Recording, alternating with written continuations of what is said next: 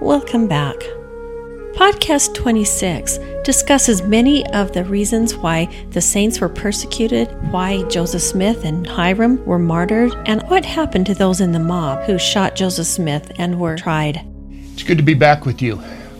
If you remember uh, the last time we met, we had an opportunity to interview Wayne May and to uh, to talk with him a little bit about some of the things that he's an expert in uh, which has to do with the Heartland model of the Book of Mormon. Enjoy Wayne immensely, he's a good friend.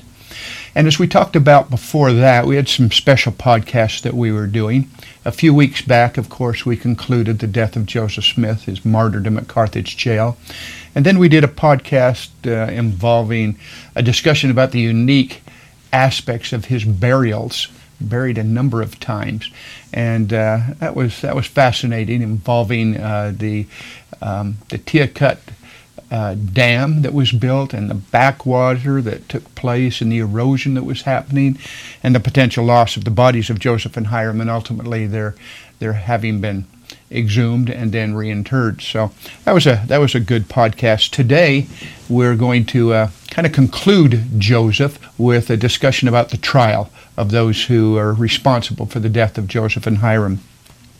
This first slide I have up here introduces the title of this podcast, The Moral Hypocrisy of the Trial of Those Who Killed a Prophet. And I found this definition to be very apropos for our discussion today. Hypocrisy is the state of pretending to have beliefs, opinions, virtues, feelings, qualities, or standards that one does not actually have. Hypocrisy involves the deception of others and is thus a lie. I have found as I've studied through this particular trial to be nothing but hypocrisy. Go ahead and begin our discussion about uh, the trial of those who killed a prophet. As early as 1843, the prophet Joseph Smith was aware of plots uh, that were happening uh, to silence him, uh, whether by placing him back in jail or killing him. But this was old news. Joseph's life is a history of verbal and physical persecutions. But I might pose the question why? Why? What had the saints done to be so feared and so hated? There were times, as I've studied and uh, reflected on the history of the of the early church, that it would have been great to have had a quality public relations spokesperson for the saints, because at times we were our own worst enemies. When the saints talked of being friends with freed blacks while living in a slave state, or how friendly the Indians next door was, is certainly going to raise the suspicion of those around us. And then there's the, the issue of refinement. Refinement versus leanness of intellect, as Joseph put it. An East Coast or British Isle Mormon trying to adapt to the brazen, harsh attitudes of the West, or as David Whitmer called it, the Far West. And then there's the rhetoric that we uttered more than once that uh, we will only do business with our own kind, and yet at the same time enacting trade on the Oregon and Santa Fe trailhead. And uh, let us for not forget about our conscientious, patriotic voting church members. Of course, we'll probably vote as a block for whomever we feel will serve our greater purpose. And then leastly we forget the issue of purchasing land. Quote, the land will be ours anyway someday. The Mormons are coming. If you don't like it, sell and leave. Well, so much for tact. But are these the real reasons that Joseph was killed? Or were there other more deeply seated reasons? In September of 1843, Joseph Smith was shown a copy of a letter from Samuel Owens of Independence, Missouri. Joseph wrote in his journal, and I quote, To show the wickedness and rascality of John C. Bennett and the corrupt conspiracy formed against me in Missouri and Illinois, I insert the following under the date of the letter, June 10, 1843.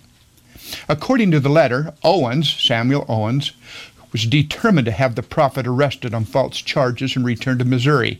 And he had been in contact with such people as John Bennett, Governor Reynolds, Governor Ford, Harmon Wilson of Carthage, Illinois, and Joseph Reynolds of Missouri.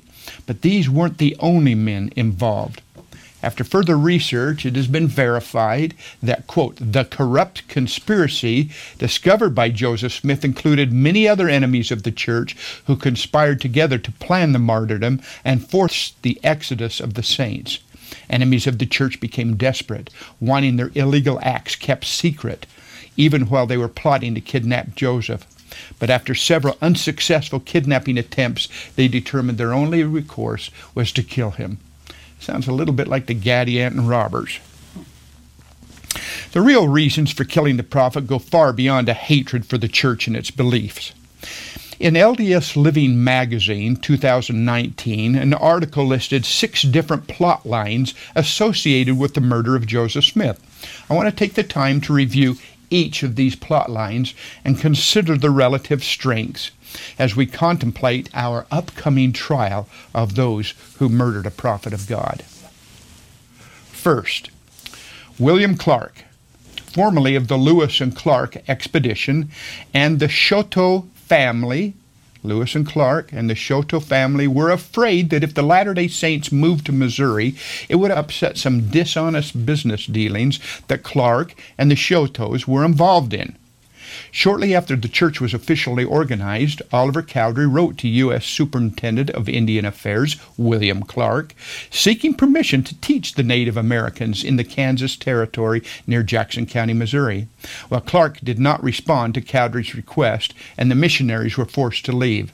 Now, there's no surprise there.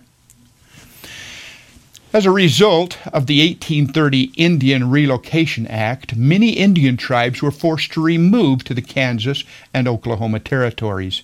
During that time, William Clark, Senator Thomas Benton, former chairman of the Senate Committee of Indian Affairs, and Pierre Chouteau, and certain members of his family would negotiate treaty terms with these tribal leaders that were there in, in the territory. They then secured large annual government annuities to pay for the Native Americans' relocations.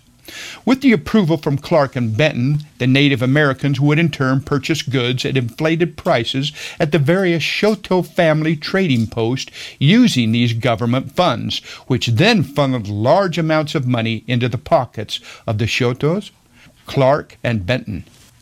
As Latter day Saints communities continued to expand in Missouri, members of this group continued to fear the Saints would return to Jackson County and challenge their trade monopoly. Even after the Saints settled in Nauvoo, they still feared the Latter day Saints might return as Joseph Smith was eagerly pursuing the various redress petitions in Congress for reparations and the right to return to their, to their lands in Missouri. So there's that issue.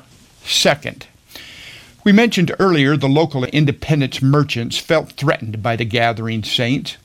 Well, the first sale of lots in the new town of Independence, Missouri occurred in July of 1827. Of the initial public sale of 75 lots, a group of merchants formed a coalition and purchased more than one third of them. Lilburn Boggs and Samuel Owens were early members of the, quote, Independence Merchant Group many of whom were also involved in the Santa Fe and Oregon Trail. A few years later, however, Sidney Rigdon was called to operate the Bishop Storehouse in Independence. Because the storehouse operated under the newly introduced law of consecration, many of the goods sold in the Gilbert store were provided at no cost by faithful members. But when the store began trading with Santa Fe merchants and local farmers, the other independent merchants group could not compete. Evidence of the merchants' resentment for the store surfaced when the Saints were forced out of Jackson County in 1834, and most of the destruction from the mobs was aimed directly at the Gilbert store and the William Phelps printing office. Now, the harassment didn't end there. Samuel Owens continued persecuting the saints for more than 10 years and was connected with other conspirator groups through family relationships. For example, Owens' wife was a cousin to Senator Richard Young. Richard Young served as the judge when Joseph's murderers were acquitted. All right, thirdly, let's talk Warsaw. Let's talk Warsaw. Warsaw, Illinois officials worried that their city would be bypassed by a new waterway. while the Latter day Saints in Nauvoo, Montrose, and Keokuk would have ready access to it. It seems that Lieutenant Robert E. Lee, of Civil War fame, working for the U.S. Army Corps of Engineers, was assigned to clear the Des Moines Rapids on the Mississippi River between Commerce, which is Nauvoo, and Warsaw. In 1837, after many surveys, Lee discovered what he called the Spanish Chute underneath the surface of the rapids. He felt this could be cleared to provide year round steamboat access. Unfortunately for the Warsaw land speculators and residents, this natural waterway went from Nashville, across from Nauvoo, to Keokuk. Nauvoo, Montrose, and Keokuk would benefit from Lee's efforts, but Warsaw would likely be left out. Furthermore, Lee sold a steamboat to Joseph Smith and other church members, which made Warsaw speculators more angry and covetous of the resources that their saints were given. All right, fourth, the arrival of the saints in Nauvoo interrupted plans for a railroad project. Before the Saints arrived in 1839, the Illinois State Legislature approved the creation of the Des Moines Rapids Railroad to be built from Nauvoo to Warsaw. The Des Moines Rapid Railroad was planned to run directly through Nauvoo to the Nauvoo steamboat landing sites. Cranes would unload cargo directly from the docked steamboats at Nauvoo onto railroad cars and then run the cargo to Warsaw to be reloaded back to steamboats during the annual low water periods. Under this plan, Warsaw would remain a key commercial trade center with Nauvoo but the newly arriving Latter day Saints were settling right in the way of the planned railroad route. Involved in the plot to murder Joseph Smith were nine commissioners directly associated with the planned railroads for the Hancock County area, including Mark Aldrich of Warsaw, a former state legislator and commissioner of the Warsaw Peoria Wabash Railroad. Aldrich was a major in the militia and charged as one of the five defendants in Joseph and Hyrum's murder. All right, let's go to the fifth reason. It's the New York Land Company. The New York Land Company. This company wanted the 20,000 acres of Latter day Saint owned lands in Montrose, Iowa, just across the river from Nauvoo. In 1841, Francis Scott Key, author of the United States National Anthem, visited Nauvoo and the Iowa Territory as an attorney for the New York Land Company.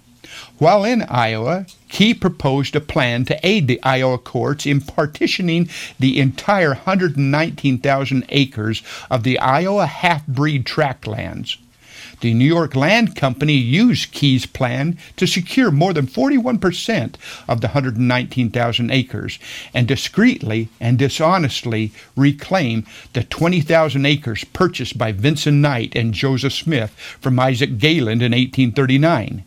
The New York Land Company leaders and other claimants were anxious to take away these lands and force the Saints out of Iowa so they could pursue their own development. David Kilbourne, a known enemy to the church, was the local agent for the New York Land Company.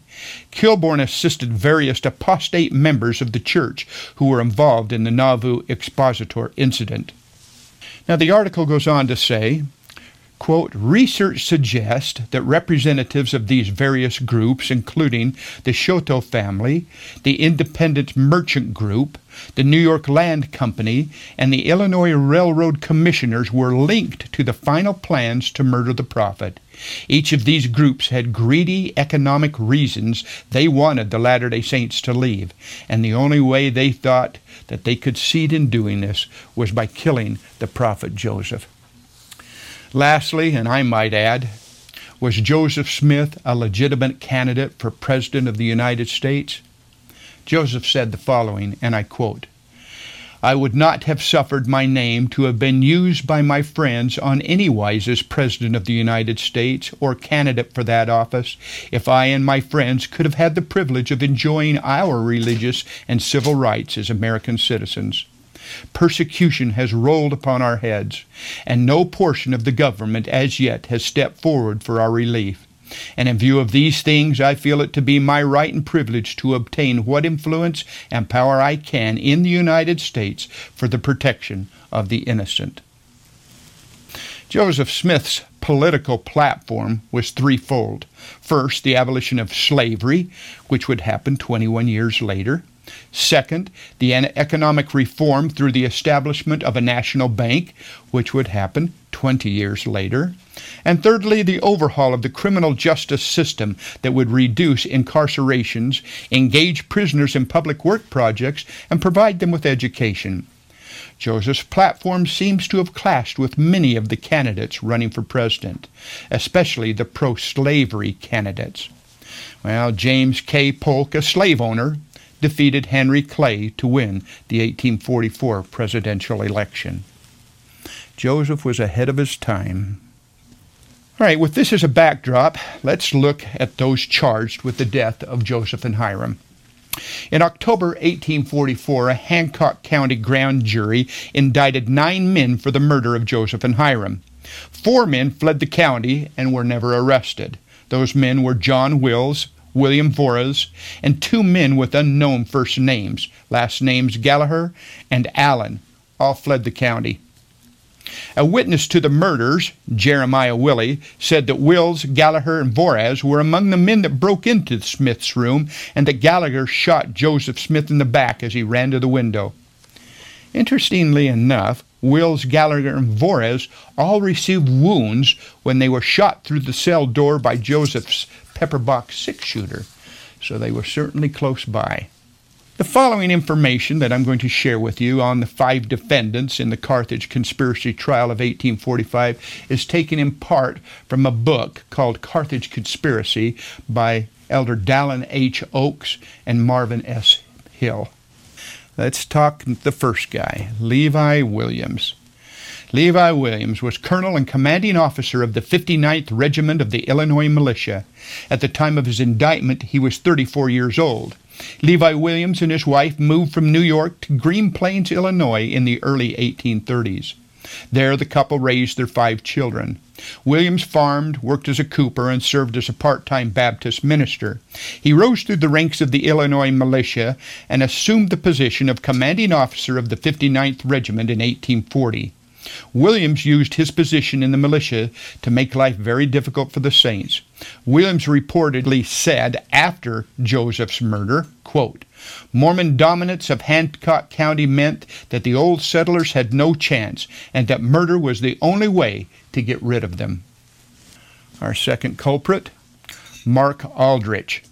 He was a land developer and a commander of the Warsaw Independent Battalion. At the time of his indictment, he was 42 years old. Mark Aldrich was the oldest of the Carthage defendants. He was a founder of Carthage and a Whig Party member of the Illinois state legislature. After the Carthage trial, he became the first American mayor of Tucson, Arizona, and a three term territorial senator. Aldrich moved to Hancock County from New York in 1832. He quickly established himself as one of the early developers of the area. Aldrich and Joseph became involved in a land dispute in 1841 and 1842 after 204 English immigrant Mormons rented land just south of Warsaw that was owned by Aldrich. When Aldrich raised the rent and imposed certain restrictions objectable to Joseph, the Mormons left for Nauvoo, a move that would force Aldrich to file for bankruptcy in March of 1842. It is believed that the land controversy turned Aldrich into an outspoken opponent of the presence of Mormons in Hancock County. Next, we have Jacob C. Davis, a state senator and commander of the Warsaw Cadets. At the time of his indictment, he was 31 years old. After attending William and Mary College in Virginia, Davis moved to Warsaw in 1838, where he studied law and served as a Hancock County circuit clerk before being elected, with the Mormon support, I might add, to the Illinois Senate in 1842. In 1844, Davis sought the Democratic nomination for a seat in Congress, but he failed to win the Mormon vote and thus lost the race and it's believed that that failure of the Mormons to support his campaign for Congress probably led Davis to become an outspoken opponent of the presence of Mormons in Hancock County as well. Now I get to one of my favorites, Thomas C. Sharp. publisher of the Warsaw Signal, a leading anti Mormon newspaper. He was 31 years old at the time of his indictment. Old Tom Sharp, as he was called by the Mormons, was the most outspoken of the five defendants. Sharp's anti Mormon views, published in the Warsaw Signal newspaper, helped turn much of Hancock County's non Mormon population against the Saints. After graduating from Dickinson College in Pennsylvania and studying law, Sharp moved to Warsaw in 1840. After a year or so of a largely unsuccessful law practice, Sharp turned to editorializing against the Mormons in Hancock County. After the destruction of the Nauvoo Expositor, Sharp called for revenge. He said in his paper, and I quote, War and extermination is inevitable. We have no time for comment. Every man will make his own, and let it be made with powder and ball. Sharp would later defend the murderers of the Warsaw Signal, calling them an execution supported by some of our most respectable citizens. Sharp fled to Missouri after a reward was posted for his arrest, but surrendered to Illinois authorities on October 1, 1844. Following his acquittal at Carthage at the Carthage trial, Sharp served as mayor of Warsaw, a Hancock County judge, and a school principal. Now you have William N. Grover. He was captain of the Warsaw Rifle Company. He was 26 at the time of his indictment. William Grover was married but childless. He practiced law in Warsaw. He was elected Justice of the Peace in 1843. In the summation for the prosecution, Josiah Lambert conceded that the state had failed to produce sufficient evidence to convict Grover. Lambert told the jury, quote, Nor is there evidence to convict Captain Grover, although I verily believe he was at the jail with a gun.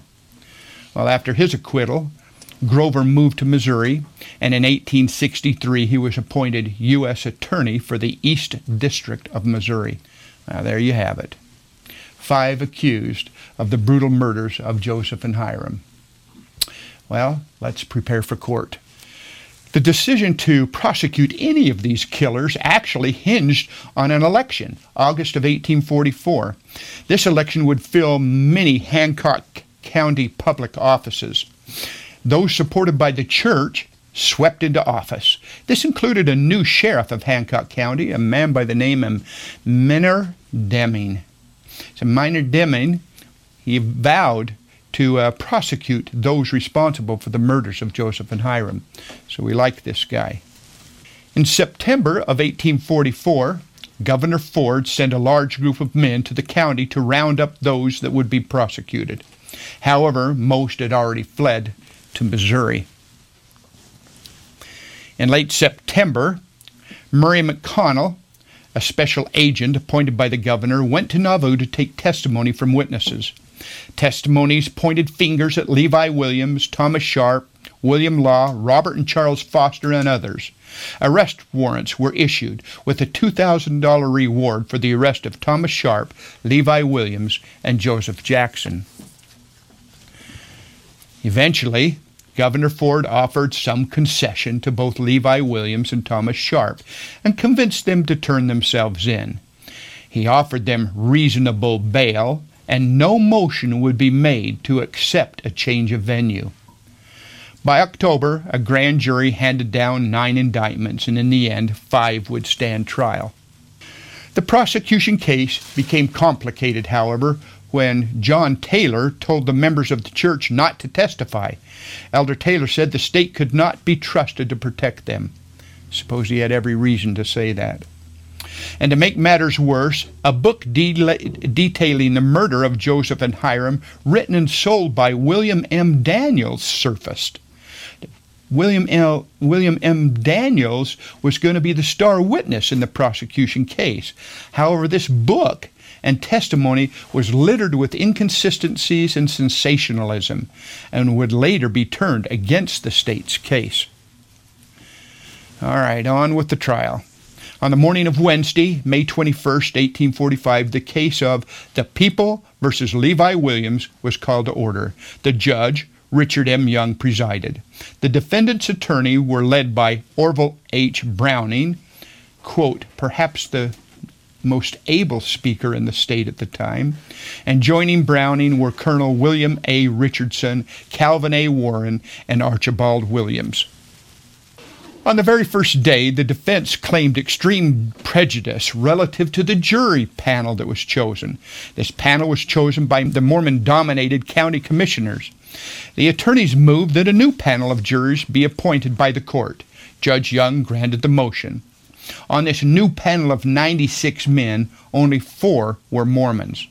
The jury eventually consisted of 12 non Mormon men.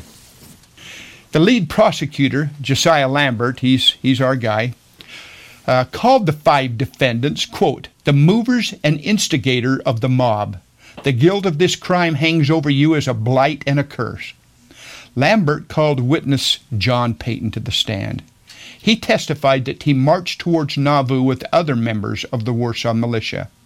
When they reached the railroad shanty about six miles from Warsaw, Colonel Levi Williams discharged the three companies of militia as directed by the governor and then proceeded to, quote, beat up for volunteers to go to Carthage.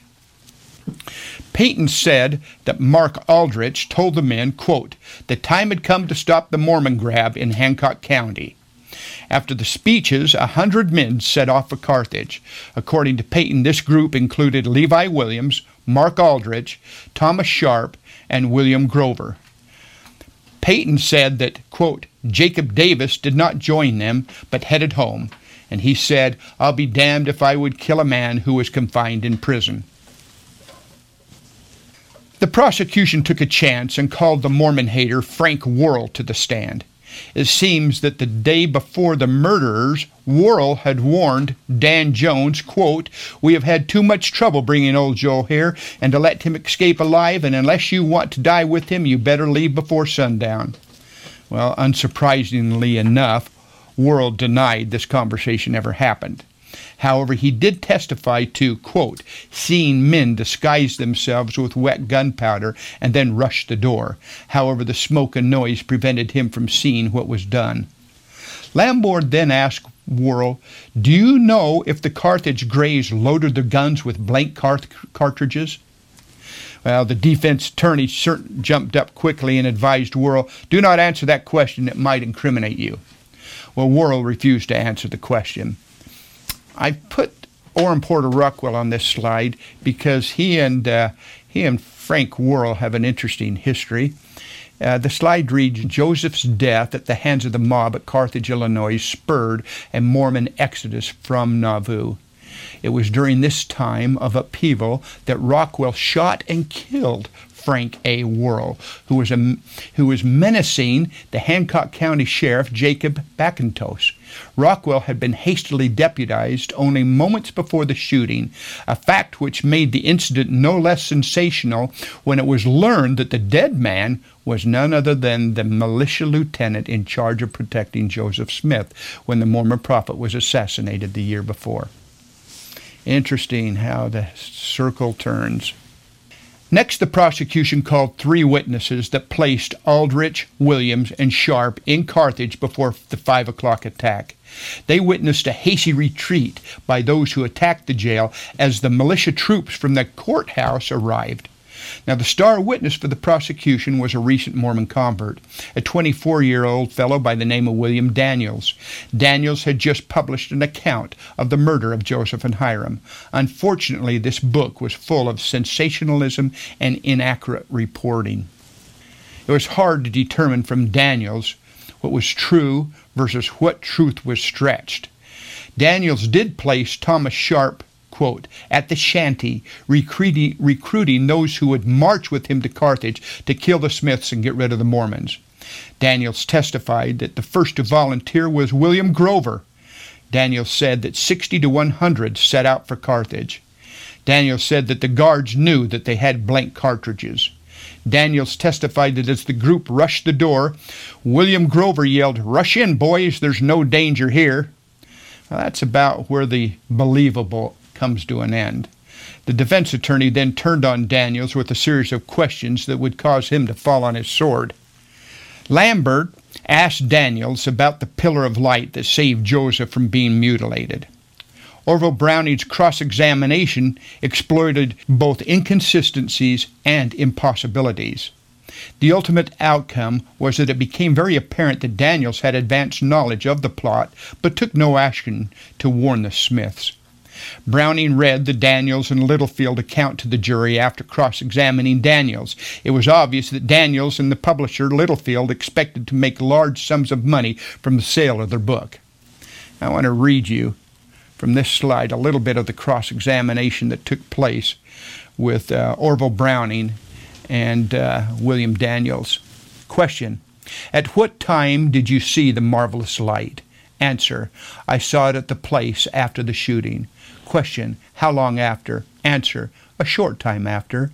Question Well, tell us about that light. Answer It was like a flash of lightning there at that moment. Question It was not a streak then? Answer It was like a flash. Question Was it where the body lay? Answer It passed by his body at one side. Question When he was shot, did anyone go up to him? Answer Yes, a young man attempted to get at him. Question Had he anything in his hand? Answer He had a pewter flute in his hand. Question Had he a bowie knife in his hand? Answer I did not see any. Question Did he get to Smith? Answer No. Question What stopped him? Answer That light. Question How did it affect him? Answer He did not go further. Question Did he look frightened? Answer I don't know. I was very much frightened myself. Question Then you did not see him stand, quote, like a marble statue? Answer No. Question Your book says you were frozen. Answer The book contains several mistakes. The prosecution then called Eliza Jane Graham. She was a 33 year old Mormon woman from Nauvoo. Her aunt ran the Warsaw House or Fleming Tavern there in Warsaw, and Eliza was one of her employees. Eliza said, Later that night, the murderers, Davis and Grover, showed up at the tavern and openly discussed the killings of the Smiths. Grover even bragged that he was the one who actually killed old Joe. Browning's cross examination, however, showed that Eliza had a great difficult time recalling the exact words spoken that night, and that she was probably a very prejudiced witness, being a Mormon. Well, the last prosecution witness was 18 year old Benjamin Brackenbury. Let you read down through Benjamin's history there on the slide. He was a baggage wagon driver in the Warsaw militia. He claimed that as the murderers were marching to Carthage, they were met by a messenger sent by the Carthage Greys with a note. And the note said, quote, Now is the time to rush on. The governor is gone to Nauvoo, and there is nobody in Carthage but what you can put dependence on. Close quote. Brackenbury placed all five defendants in Carthage. His wagon was positioned about a quarter of a mile away from the jail.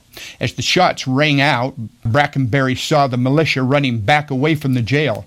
Brackenbury said that he saw Grover, who said to him, I killed the Smiths, and that Smith was a damn stout man, and that he went into the room where Smith was, and that Smith had struck him twice in the face. Close quote. Well, in cross examining Brackenbury, the defense scored some points with a concession from Brackenbury that he had had something to drink that day. Brackenbury then said, quote, that he should have remembered things better if he had not felt so nice. The defense then presented 16 witnesses. None of the five defendants ever testified. It seems the defense was simply focused on impeaching Daniels, Graham, and Brackenbury. The defense final witness was Ann Fleming, the proprietor of the Warhow of the War Warhow. Ah. Okay, can I start that one once more? Yeah. Sorry. The defense then presented 16 witnesses. None of the five defendants themselves ever testified. It seems the defense was simply focused on impeaching Daniels, Graham, and Brackenbury. The defense final witness was Ann Fleming, the proprietor of the Warsaw House, or Fleming Tavern as it was called, where Eliza Graham was employed. She said that she never saw Sharp or Grover at the tavern that evening. After her testimony, the defense then rested. In Lambert's final statement, he said that he had no legal evidence to convict Davis or Grover, but felt that they were at the jail with guns at the time. Now, the cause of Lambert's sudden bailing on the state case is really a matter of speculation. Was it that he feared for his life, or was he promised a payoff? He did conclude, however, that he felt there was enough evidence to convict Thomas Sharp, Mark Aldrich, and Levi Williams. I want to read you from the court docket what he had to say in his final uh, statements here. This is Josiah Lambert, our uh, prosecuting attorney. Lambert's final statement was was rather incredible. I want to actually read it to you from the court docket, portions of it from the court docket. He uh, he, he literally bailed on everything that he had presented. Josiah Lambert began his closing argument for the state by offering a series of startling concessions. He admitted that William Daniels, generally considered to be the state's star witness, quote, has made statements which ought to impeach his evidence before any court. As a result, Lambert said, quote, therefore exclude Daniels' evidence from consideration by the jury. He then waved off the evidence of Benjamin Brackenbury, he said Benjamin was drunk and is a loafer and prejudiced, prejudiced himself before the grand jury. And finally, and most surprisingly, he dismissed the evidence of the last of the three key witnesses, Eliza Graham. Although he said he was sincerely of the opinion that she spoke the truth, the testimony of several contradicting witnesses convinced him that he should, quote, give her up. Lambert said that although he had not a particle of doubt as that Davis was a member of the murder conspiracy, there's no legal evidence to convict him. The same went for Grover, even though Lambert said, I verily believe he was at the jail with a gun. And so basically, our prosecuting attorney, Josiah Lambert, dropped the case. Now, I suppose the question could be asked why? Why drop the case? Again, was his life in danger? Was there a payoff involved? We're not certain. Three defense attorneys made closing arguments. Calvin Warren told jurors, if these men are guilty, then every man, woman, and child in the county was guilty. The same evidence that was, has been given against the defendants could have been given against hundreds of others. Onias Skinner used his time to attack the state's witnesses. And then finally, Orville Browning denounced the crusade committed against these defendants, and that the jury can now restore peace and prevent a bloody and terrible war.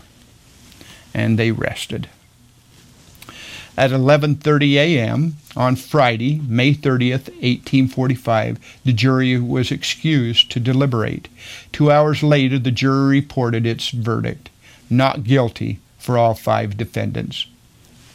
Interestingly enough, 25 years later, in 1870, the United States Secretary of State, John Hay, whose hometown of all things was from was from Warsaw, wrote about the trial of those accused of the murders of Joseph and Hyrum, and this is what he said There was not a man in the jury, in the court, or in the county that did not know that those defendants had done murder, but it was not proven, and the verdict of not guilty was right in the face of law. Well, that concludes our podcast relative to the trial of those five who were indicted for the murder of, uh, of Joseph and Hyrum. Uh, four escaped, went across the border into Missouri or who knows where, and five were tried and found not guilty uh, in the face of law.